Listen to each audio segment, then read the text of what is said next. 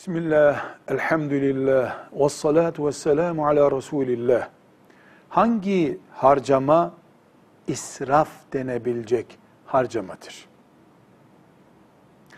İsraf, suyun boşa akıtılmasından ibaret değildir.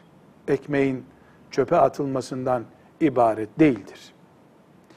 Gereksiz yapılan her şey israftır.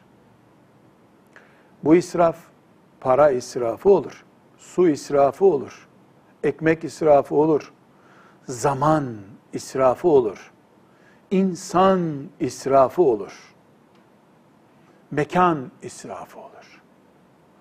Gereksiz, yersiz yapılan her şey israftır.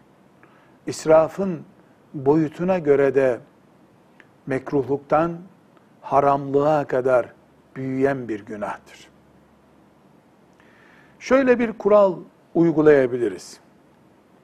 Zaman, mekan ve imkan açısından yanlış olan her şey israftır.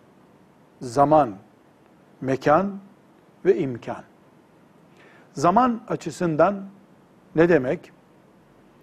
Bugün yapıyoruz bu harcamayı, vakit israfı, insan israfı, emek israfı adı neyse yapıyoruz ama bugün gerekli değil. Bu bir zaman açısından sıkıntı oluşturan israftır. Mekan olarak burada yapılmaması gereken bir harcama yapıyoruz.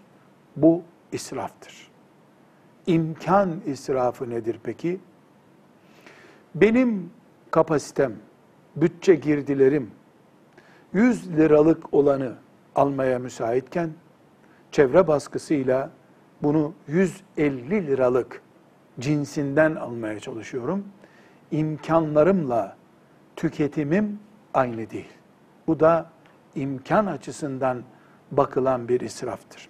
Zaman, mekan, imkan olarak yanlış denebilecek her harcama, para, su, ekmek, insan, enerji, birikim israftır.